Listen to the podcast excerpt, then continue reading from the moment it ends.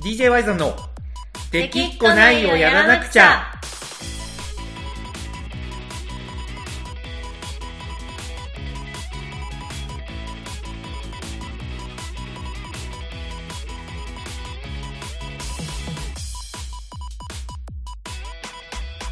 はいこんばんはワイゾンですコナコです。はいというわけでこの子さんやってきましたラジオの時間なんですけどはい。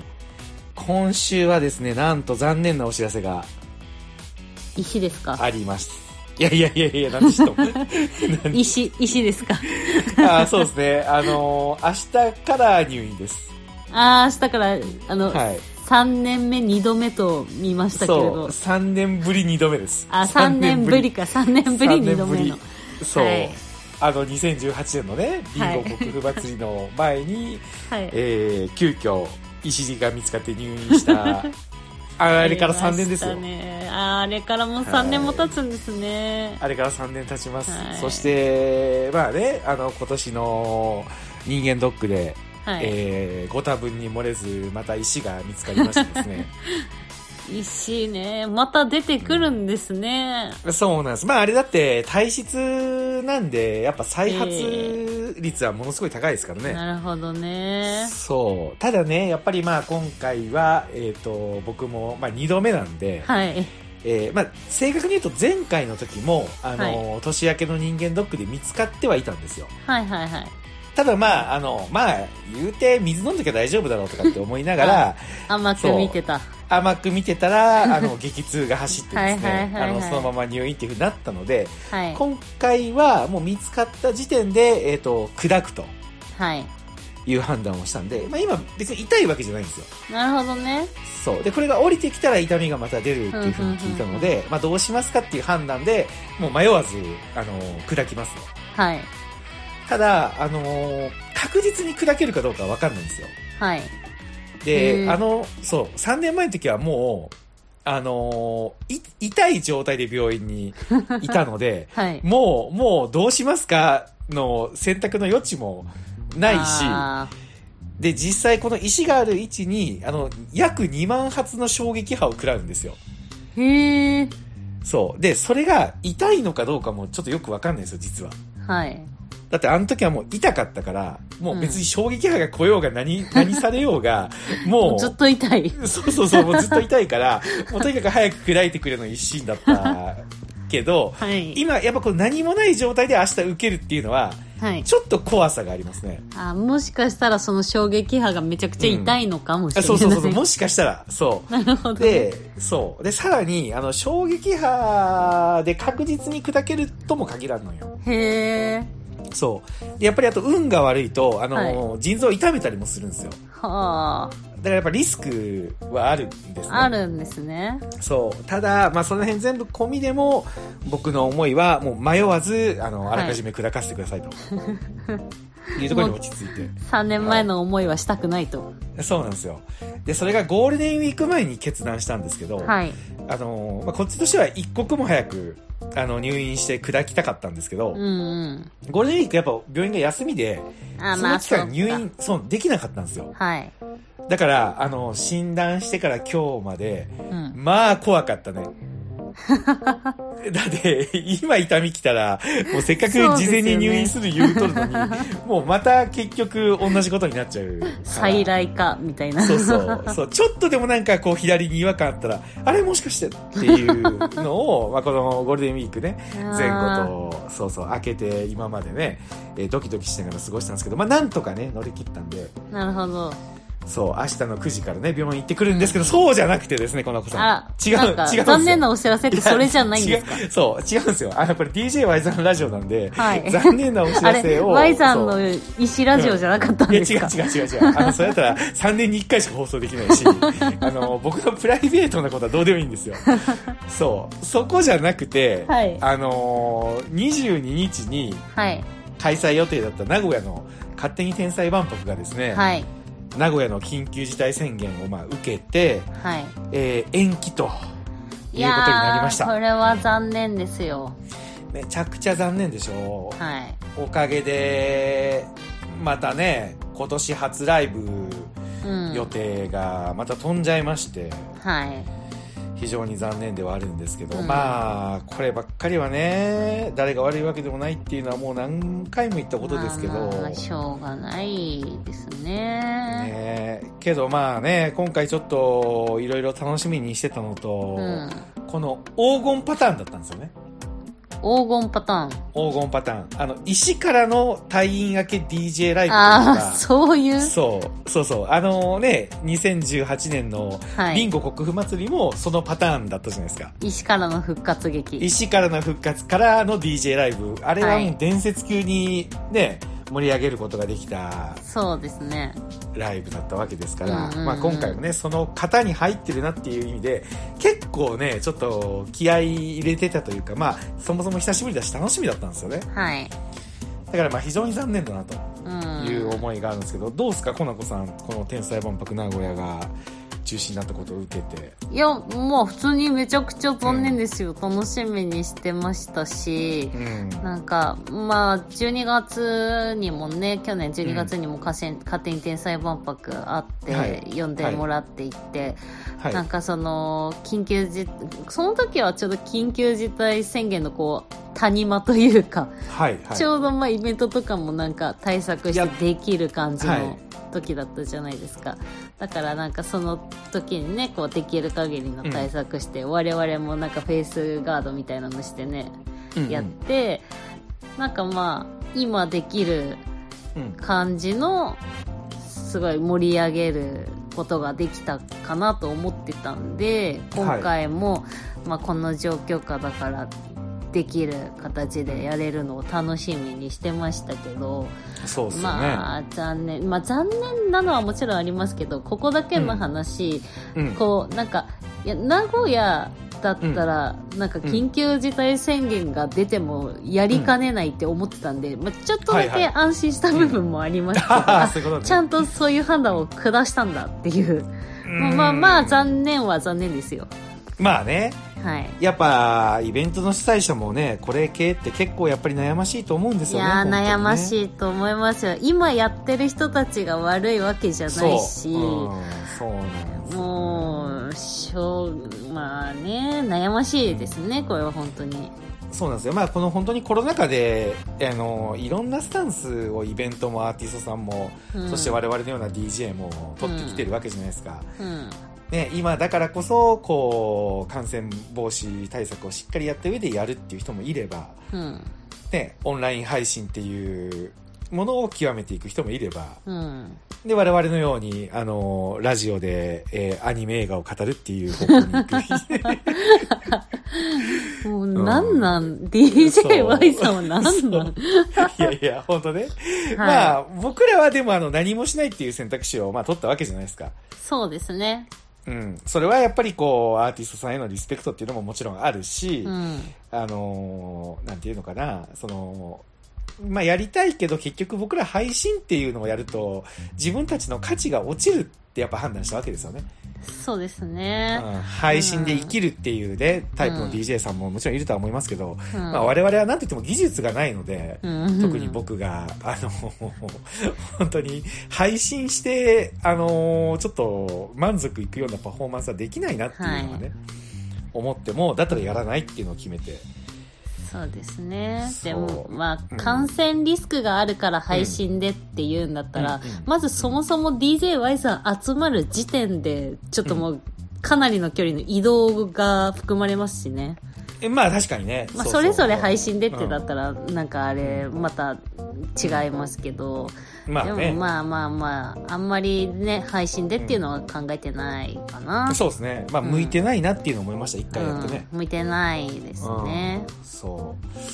あれは一回限りだったから感動させれたっていうのもありますしねそうねうんまああれ毎はあ回ねれでそんな完成度が低かったとは思ってないし、そうあですのね時できる最高の最高の配パフォー信マだンスったと思いますけど、でもそうねあれをコンスタントに月1とかでやるのはちょっと無理があるね、そうコナコさんがあの何回銀河鉄道の夜歌えばいいかってい うあのいやいやいやあれはもう何回も歌うもんじゃないですから、うん歌うもんじゃないからそう、はいあれはねあの一回限りでよかったっていうふうに思ってるんで、まああの残念ではあるんですけど、うんちょっとねせっかくというかあのものすごい僕ちょっと気合い入れて、瀬戸りももう結構考えてたんですよ。あそうなんです。なんで、その中から一曲、この曲を届けたかったっていうのがあるので、あ、はい、それをちょっとみんなの前でね、流すことはできなかったんだけど、はい。何の曲かっていうのを、ちょっとこのラジオね、聞いてくれてるはいみんなにな、届けたいなっていう気持ち、はい。はいがあるので、ちょっとこれについて、は。はいい、あの、あの曲ですか。なんすかあのえ曲あの曲ですか。なんえすおか、お邪魔女カーニバルですおか。邪魔女カーニバルは絶対やるつもりだっ たよ。あ、そう、やるつもりはやるつもり。やるつもりだったまあやるつもりはやるつもりでしょうけ あど。そりゃそうでしょう。だって、はいあのー、12月の勝手に天才万博は、はい。それこそ、あの、いかにお邪魔女カーニバルを最高の状態でかけるかっていうはい。ことに、あの、特化したライブだったんですよ。確かに。そう。あ確かにの、そう。あの、12月のライブは冒頭で、あの、お邪魔女カーニバルの、あの、はいえ映画の、あのー魔女見習いバージョンっていうね、はいはい、はい。ちょっとボサノバチックなバージョンをオープニングで流して、あ、これで、あの、Y さんお邪魔女これで流したんだっていうふうに思わせといて、はい。えーその実、あの、本家無印バージョンを、あの、僕の語りのね、はい。後に、いきなりこうぶち込むっていう。ちゃんと流すっていうね。そうそうそうそう。え、あれさ、俺ちょっと記憶があやふやなんだけど、はい。あの時ってお邪魔女カーニバルの再生ボタンって、おコナコが押したんけ俺が押したんけ自分で押してなかった。あ、自分で押したんだ。じゃあ俺あれ、うん好きなだけ前に出て喋って、うん。曲が終わる頃に DJ ブースに戻って自分で再生ボタン押したんだよねそうだと思いますよ。あそうかそうか多分ねあのーその辺の曲が曖昧 にななるぐらいあの時ちょっと、はおい邪魔女カーニバルのイントロが流れた時にね、来たっていう感じにできたと思うんですけど、はい。今回は、まあ、これもう、あのー完全ネタバレね本当はみんなをね、会場で驚かせたかったんですけど、はおい。邪魔女カーニバルももちろんそれと同じぐらい熱い場面で流そうと思ってたけどはい。その後にそれを超える曲をぶち込もうと思ってたんですよ超える曲を。超える曲をこのもうお邪魔女カーニバルがだいたい BPM が147ぐらいなんですけど、はい。そこで、まあ、ちょっと150ぐらいまで上げてですねはい。もうあの12月あちょっとあのテンパってて上げれなかったん でスピードをちょっとアップさせたお邪魔女カーニバルをぶち込んで、はい。会場がやっぱりこうねあのーお邪魔女カーニバルめっちゃ盛り上がるじゃんみたいな感じでねはい。あのー爆発的に盛り上がった後に実はそれを超える曲をもうぶち込もうと思ってたんですよはい。それが、あの、ももクロの日本笑顔百景あー。なのるほど。はい。ダブルゼータバージョンあー、なんか、あるんですね。バージョンあるんがで。すよ。そう。で、このね、あの、ダブルゼータバージョンというのは何かというと、はい。ちょっといろんなところから説明しないといけないんで、あの、はいちょっとももクロも日本笑顔百景も知らないリスナーさんはね、あの、ちゃんと一個一個紐解いていくんで、ちゃんとついてきてほしいんですけど、はい。ダブルゼータバージョンっていうのは、あのももクロが今5人から4人になったじゃないですか。はい。で、5人の時の楽曲を4人バージョンに直したのをダブルゼータバージョンって言うんですよ。あー、なるほど。そう、そもそもね、桃色クローバー Z っていうのは、あの、もともとは Z ついてない桃色クローバーだったんですよ。はい。で、これは6人時代。で、はい。アカリンが脱退して Z がついて桃色クローバー Z になったんですよ。はい。そう。だから、メンバーが1人減るごとに Z が1個増えていくんですよ。あー、なるほど。あ、じゃあ今、桃色クローバー Z じゃないんですか、桃い黒やはいや、あのね、あのね、桃い、あの、グループ名は桃色クローバー Z なんだけど、あ、はい。あの、楽曲を、その、桃色クローバーのダ ZZ、Z が2つついた、はいダブルゼータバージョンっていうのが、あの、5人の時に出した曲の4人バージョン。これをあダブルゼータバージョンっていうんなでるすほどね。じゃあグループ名変わったわけじゃないんですね。グループ名変わったわけじゃないです。だはいからその法則として Z が1個ついていって、はい6人から5人になった時にはグループ名に Z がつきました。はい。で、5人から4人になった時は、5人時代の楽曲に Z があの2個ついてダブルゼータバージョンっていうなるほど風にね呼ぶようになりましたと。はい。いうように、あの、変化を遂げてるんですよね。はい。まあ、あのー6人から5人の時はまだそんなに売れてなかったので、うん。グループ名を変えるっていうことができたんですけど、さすがにやっぱ今、桃色クローバー、ダブルゼータにはちょっとやっぱな らならなかったっていう。なるほどね。そう。その代わり5人時代の楽曲の4人バージョンには Z2 つつけてるんですよね。へえ。そう。そして、そのダブルゼータアルバムが、えっ、と、セルフカバーアルバムがですね、5月の17日に出るんですよ。はい。で、その中の一曲が、なんと日本笑顔百景なんですよね。へへえじゃあイベントが22の予定だったから、その直前に出る、そうなんですよ。へえそうなんですよ。で、実はね、あのー日本映画を百景、実は DJY さんのライブでも、過去3回流してるんですよね。はい全部言えますか、この子さん。えっと大塚でやった時に流れたのだけ覚えてますけど、え、そこだけそれだけそこだけそう、あの、大塚のね、一番初めに僕らが DJ 大の字さんと、はいえっ、と、一緒にイベントに出演させてもらった、大塚のライブでね、はいやったジャイアンナイトがあったんですけど、そこの一発目に、えー日本映画を百景はい、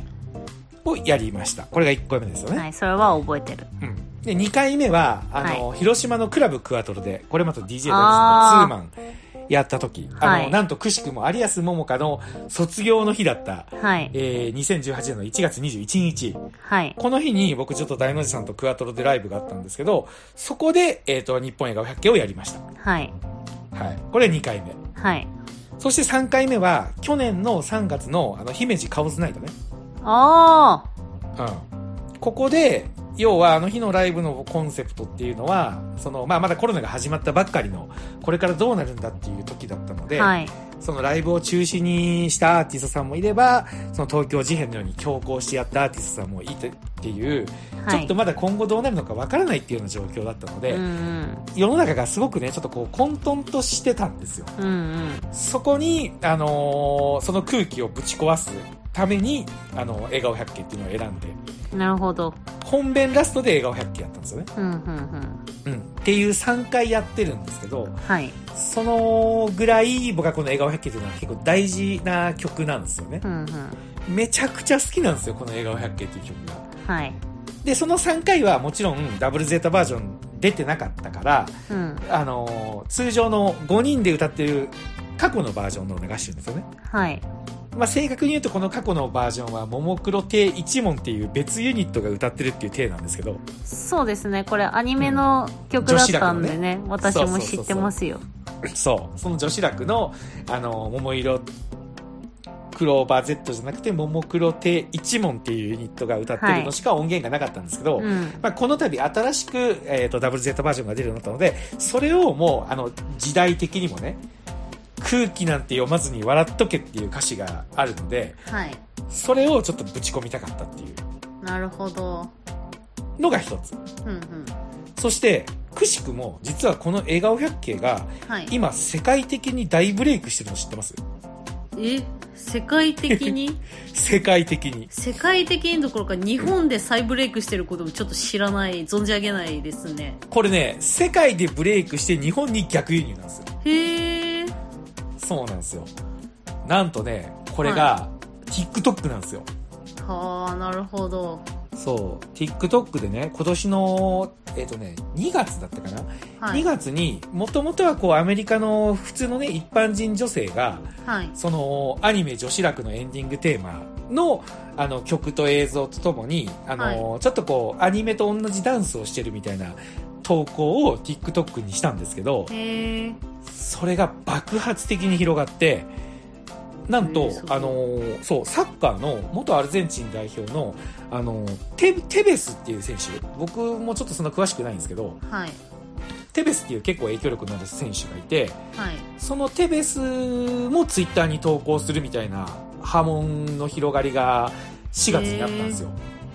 そしたら、もう爆発的に、あの、TikTok ってやっぱり、その、みんなが真似して広がっていくじゃないですか。うんうん。っていう風に広がってって、なんと、あの、iTune の、あの、J-POP チャートで、はい。世界6カ国で、あのーあれ、1位になったのかなっへえていうね、あのーまあ、各ストリーミングサービスで、ものすごいこう、上位を取っていって、すごいです Spotify、そう、Spotify でもトップ50とかにランクインしてるんですよ。へーすごいですでねだって数年前に出てる曲なのに、そう9年前よ、9年前10。年前かそう。そして、やっぱりこ、これを受けたももクロ陣営の対応が、また、すごい早かったんですよ。はい即座に、あの、TikTok で公式アカウントを、なんとレニーちゃんが作ってですね、はい TikTok 今までももクロ全然ノータッチだったんですけど、はいその反応を受けて、レニーちゃんが TikTok の公式アカウントを作って、はいメンバー4人が踊る本家バージョンっていうのを公開したんですよ。へえで、ハッシュタグも、あの、ジゲムジゲムっていうのを、うんあのーつけてですね、なんと、そのハッシュタグ、再生数、はい。この約、まだ1ヶ月も経ってないですね。うん。どんぐらい伸びたと思いますいや、まあ、TikTok で伸びたっていうのが、きどれぐらいを指すのか全然わかんないんで。まあね、僕もちょっとその辺詳しくはないけど、けどビビるよ。まあだって、再生が、世界で再生されたらどれぐらいいくか。はい。なんと、7億。 7億。 7億。7億超え。うん十十何万再生とかですごいのかなと思ったら、うんそれを軽く超え たいやそうそうそうそうそう億ですか7億です。7億超え。すごいさっき見たら7億7千万とかだったかへえな。うん。やっぱ、あのー面白いのが、この笑顔百景が、あの、ジゲム、ジゲム、五行のすり切れ、カイジャル水曜の水曜末で始まるじゃないですか。はいあの、落語で。授業だから、ね結構そうそう、あのー日本文化を楽しむみたいな感じで広がってるんですよ。あへえそうなんだ世界でね。これはもう本当にとんでもないブレイクがあって、はいただ問題はその公式 YouTube の音源の中になかったのかなこの笑顔百景がへえそうなんですよあのももクロって一問なんでうんうんあなるほどねそうなのでそれを受けてこのセルフカバーアルバムダブルゼータバージョンの収録アルバムを出すことになった時の第1弾が笑顔百景っていう風に発表があったんですよねへえそうだからね今までの話をまとめると個人的に笑顔百景っていうのがすごい好きはいで、えっ、と、DJ ワイズの大事なライブで流してきてるから、今回もそれに当たる。はいこれがまず一つ目ね。はいで、もう一つは世界的に、えっ、と、今、TikTok を中心に大ブレイクしている。はいはい。っていうのが、あの、流したかった理由の二つなんですけど、はい実はもう一つあって、はいそれが、今、時代は、笑顔百景を必要としてるんじゃないかなって思ってるんですよ。うんうんというのがね、この笑顔百景、さっきも歌詞読んだけど、あの、空気なんて読まずに笑っとけとか、はい笑う角には服着たるとか、うん応仁の乱大飢饉さえクリアして現代日本人とか、はい要は、まあ、いろんなことあったけど、う日本人っていうのはこう笑顔で乗り切ってきたよっていうのと、んうんとにかく笑っとけとうんいう、結構パワー、あの、パワーでぐいぐい引っ張っていってくれるタイプの歌詞なんですけど、確かにそうなんですよ。実はね、この曲は、ももクロファンの中ではすごく有名なエピソードなんですけど、はい実はねあのちょっとね悲しいエピソードがあるんですよおーそれがね楽しいはい悲しいエピソードそう2014年だったと思うんですけどちょっとこはれいすいません、ああか多分合ってると思うんですけどちょっと内容が内容なんで万が一間違ってたらちょっと申し訳ないっていうあのーのを断った上でなんですけど、はいえっと、長崎で、うんあのーある中学生が自殺したんですよねはいでその自殺した子が作文を書いてたんですけど、うんその作文の中に書かれてたのが、まはいあ、自分がいじめられて辛いとかあの相手が憎いとか、うんそういうことじゃなくてはいあのなぜいじめが起きるかっていうメカニズムが書かれてたんですよねはいでその中にあのいじめは空気だっていうふうに書かれてたんですよはいそうで、えっと、いじめっていうのは空気で別にあの加担したくなくても空気に負けて加担してしまう人もいるし、はいで誰が標的になるかとかも別になんか理由があるっていうわけではなくうんなんとなくで始まるっていううんそういうのがいじめのメカニズムだっていうことが書かれてたんですよねうんでこれがそのいじめは空気だっていう言葉があれなんですよそのさっき言った笑顔百景が元になってるんですよへえその空気なんて読まずに笑っとけっていう曲がそのいじめで自殺してしまったねその子が実はももクロのことがすごい好きでうんアーリン推しだったんですけどはいこのあの笑顔百景っていうのがあのものすごく好きだとうんいうふうに言ってたんですよはいだからその曲を聴いてどんな思いで書いたかは本当にねもうあのこう想像を膨らませるしかないないんですけどはいまあ、ものすごくやっぱいじめを受けてこうね辛い時にこのももクロの曲を、まあ、聞いてくれてたんだなっていうのが、まあ、分かるエピソードだと思うんですよね。うんはいで、えー時をね、まあ、ももクロっていうグループはあのーまあ、そういうところのよ寄り添う気持ちっていうのがすごくやっぱ敏感なグループで、はいえー時が流れて2016年にねあはのいドームツアーをやって、あの福岡でも福岡のドームでね、はいまあ、今ペイペイドーム当時は福岡ドームだったのかな福岡ドームでライブをやったんですけど、あのこの「笑顔百景」っていう曲はね基本的に夏しか歌わないんですよへえもう夏のお祭りでぶち上げるみたいな感じの時しか歌わないんですけど、はいこのドームツアーもあのアルバムのコンセプトツアーだったので瀬戸りももうガチガチに決まってたんですよねはいもうアルバム本公演ではアルバムの1曲目からあの最後までをあのノン MC で2日間あのサードとフォースをえ同時に出してるので初日はサードアルバムをやって2日目はフォースアルバムをやるでアンコールで既存の曲はやるけど、まあ、その中に当然笑顔百景は入ってないんですよね、うんうんうんは春のツアーだったんでねはいで、えー福岡でやるっていうことで、で、その子の両親がライブ会場にも来てたんですうよ。んうんうんで、それを、に対してももクロちゃんたちは、まあ、アイコンタクトをね、うん結構送ってたらしいんですよね。はいはい。そして、その、全部の公演がアンコールも終わった後に、あの、リーダーの桃田かな子はですね、あの、この曲は、あの、普段は、えっ、と、夏以外は歌わないんですけどっていうね、はいこう、前置きをしてですね、はいあの、笑顔百景を歌ったんですよ。へえそう。あの、一言もね、そういう、その、この曲でこういうエピソードがあってとかっていうことは一切言わずに、はいだから知らない人はなんで笑顔百景歌うんだろうって思ってもおかしくないぐらい。うんけど、やっぱその両親と、その亡くなった子に届けっていう意味を込めてですね、うんはい笑顔百景っていうのを歌ってるんですよ。へそして、それらを受けて、やっぱり、あの、まあ、ももクロちゃんたちもこの曲すごい大事にしてるんだなっていうのを僕も、すごいその時を境に、なんか今まで以上に、今まではなんか明るくてえはい楽しい曲っていうイメージだったけど、やっぱりそういう場面でももクロちゃんたちが歌った曲で、えっ、と、いじめられてた子供にも、そうやって勇気を与える曲なんだなっていうのをね、こう、はいあのーすごくね思い知らされるというかあの、まあはい心に刻まれた曲になったんですよ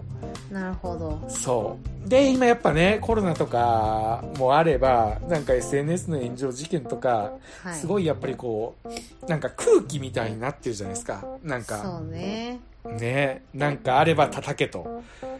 SNS で潮目を読んで部が悪そうな人を叩く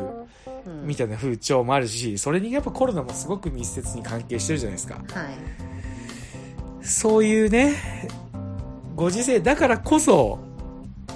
この映画百景を今こそ、やる価値があるんじゃないかなっていうふうに思ってて、はいそういう3つのタイミングが重なって、もう、お邪魔女カーニバルがピークな気持ちはものすごいあるんですけ ど、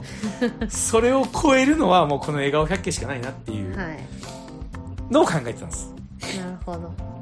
で、その後に泣いて、泣いてます。めっちゃ泣い てます。すいません。だいそぶうだいぶ前から泣いてますよねだいぶ前から泣いてます。あのラジオだったらわかんないかなと思ってたんですけ ど。いやいやだいぶ前から泣いてんなって思ってますけど泣いてますよ。はい本当に。やっぱね、ももクロのそういうところ僕すごい好きなんです よ。本当に。はい僕はこの笑顔百景流してみんなで笑顔、笑顔ってやりたかったんですけど、はい結局ちょっと、あの、まん延防止条例とかが名古屋で出た時とか、はいあの、ジャパンジャムのガイドラインとかでやっぱ発声をしないみたいなのがあったから、はいあの、まあ、4月のね、早い段階から、あまあ、わかんなかったじゃないですか。3月ぐらいは、もしかしたらもう普通にできる時期になってるのかなとかって思ってたけど、まあそうですねあのねワクチンがどうのっていうのもあったから、もしかしていけんじゃないかってちょっとありましたよね希望そ的なのう、がそうなんですよ。で、もしかしていけてたら、もう笑顔って言ったら、もう笑顔っつって、はいもう全員が、あの、もう叫ぶまでね、何回もやり直すぐらいの気持ちいたけど、 まあ、状況、4月の状況を見ながら、あ、これや、できるとしても、コールレスポンスはできないなっていうところを、まあ、まず思って。はい、けど、笑顔百景はやりたいなと。うんうん思ってたけど、まあ、結局こういうね、あの、結果になって。で、もちろん、その、延期を決断した運営陣の皆様にもね、やっぱり拍手を送りたいというか、はい。ね、すごくやっぱ DJYZ のライブ楽しみにしてくれてた人もいると思うし、結構やっぱね、Facebook で毎日ライブ配信をしたりとかして、すごくね、開催に向けて盛り上げてくれてたんですよ。うんうん。けどまあこれはね、もうあの運営陣の方の責任でもないので、返金対応とかもすごい大変だったと思うんですよう。んチケットも一生懸命売ってくれて。だから、僕は次の、あのーまあ、また落ち着いてできるね、勝手に天才万博名古屋に、まあ、また、あの、出演させてもらえたならですね、うん。はい。まあ、笑顔百景をね、この2回分ぶち込んでやろうと。 2回分。 2回分はい。思ってるんで、ぜひ、まあ、このラジオを聞いてね、勝手に天才万博名古屋行きたかったなって思ってる人いたら、マジで、この笑顔百景、今の日本に必要な曲だと思いますんで、あの、空気なんて読まずに笑っとけと。空気読まないといけないところがいっぱいあると思うんですけど、はい。で、まあ大人なんで、もうそうじゃないといけない時も本当にあるのはわかるんですけど、せめて気持ちは笑っとってほしいなという思いを僕は届けたかったけど、できなかったんで、はい。せめて、あの、聞いてください、これ。本当に。笑顔百景。はい。はい。そして、その笑顔百景の後に、あの、天まで届けを流そうと思ってたんです。へえ、そこでは。い。そう。それで、あの、締めと。なるほど。そう。あお邪魔女カーニバル、笑顔百景、天まで届けにしようと思ってたんですよ。はいだからアニマルプラネットの話もしてたん ですよ。そうなるほどね別にアニメ見てヘラヘラしてる、あの、わけじゃないんですよ、僕、僕だ って。そう、僕だってせめて、あの、DJ ライブに意味を持たせたくてね、はいあの、アニマルプラネットの配信聞いてくれた人がね、会場で一人か二人でも、あの、天まで届けのことを思い出してくれてたら、そこで流すことに意味があるし、あれは多分初見でも刺さると思うんですよ。そうですね。ねえメッセージ性がすごくわかりやすいというか、はい。そういうつもりだったんで、すごくね、いいパフォーマンスできる自信あっただけに残念なんですけど、またやりましょう。そうですね。はい。というわけで、この子さん、映画百景、聞いてください。本当に。これだけ は。 まあ、はい。聞きますよ。改めて。はいじゃあ、そのダブルゼータバージョンとやらを。そう、5月17日に発売で、これはあのーサブスクで聞けるんで、はい。はい。お願いします。はい。はい。というわけで、今週の DJYZ ラジオは以上になります。またライブができなくなってしまって、すごく残念なんですけど、そうですね。うん。結局やっぱ今の状況って何かをやっぱ判断しないといけなくて、はいで。その判断の裏側には絶対反対側の思いの人がいるんですよねどんなことでもうんもう中止だろうと続行だろうとだから僕はやっぱり、あのー決断っていうのを尊重したいし、うんまあ、今回その緊急事態宣言を受けて中止っていうのは対応は大変だったと思うけど、はいえやっぱり延期くですかね。中止あ延期ごめんごめん、延期うんごめん延期延期、うん、はい。ごめんなさい延期なんですけど、はい対応は大変になるけどすごく、あのー誠意ある対応だったなというはふうにい。思ってますのでまたやるときはぜひよろしくお願いします。そうですね。ぜひ、呼んでくれたら。そう今のよろしくお願いしますにあの呼んでくださいっていうの とお客さんに来てくださいっていうこうダブルそうですダブルミーニングがね、入ってはいましたね。含まれてましたんで、ははいいというわけで、えー今週の DJ アザナジオは以上になりますはい。ちょっと涙拭いてきますそうですね。涙拭いて、ちゃんと水分補給しないと、もう石にも悪いですからね。そうねあ本当よ本当よはい。まあというわけで明日、あの入院してきますん で、はい、はい。気になる人は Twitter をはい。はいというわけで今日もここまでです今日は、はいここまでです 聞いてくれてありがとうございましたワイザンでしたかなこでした。はーい、じゃあね、またね、はいバイバイ。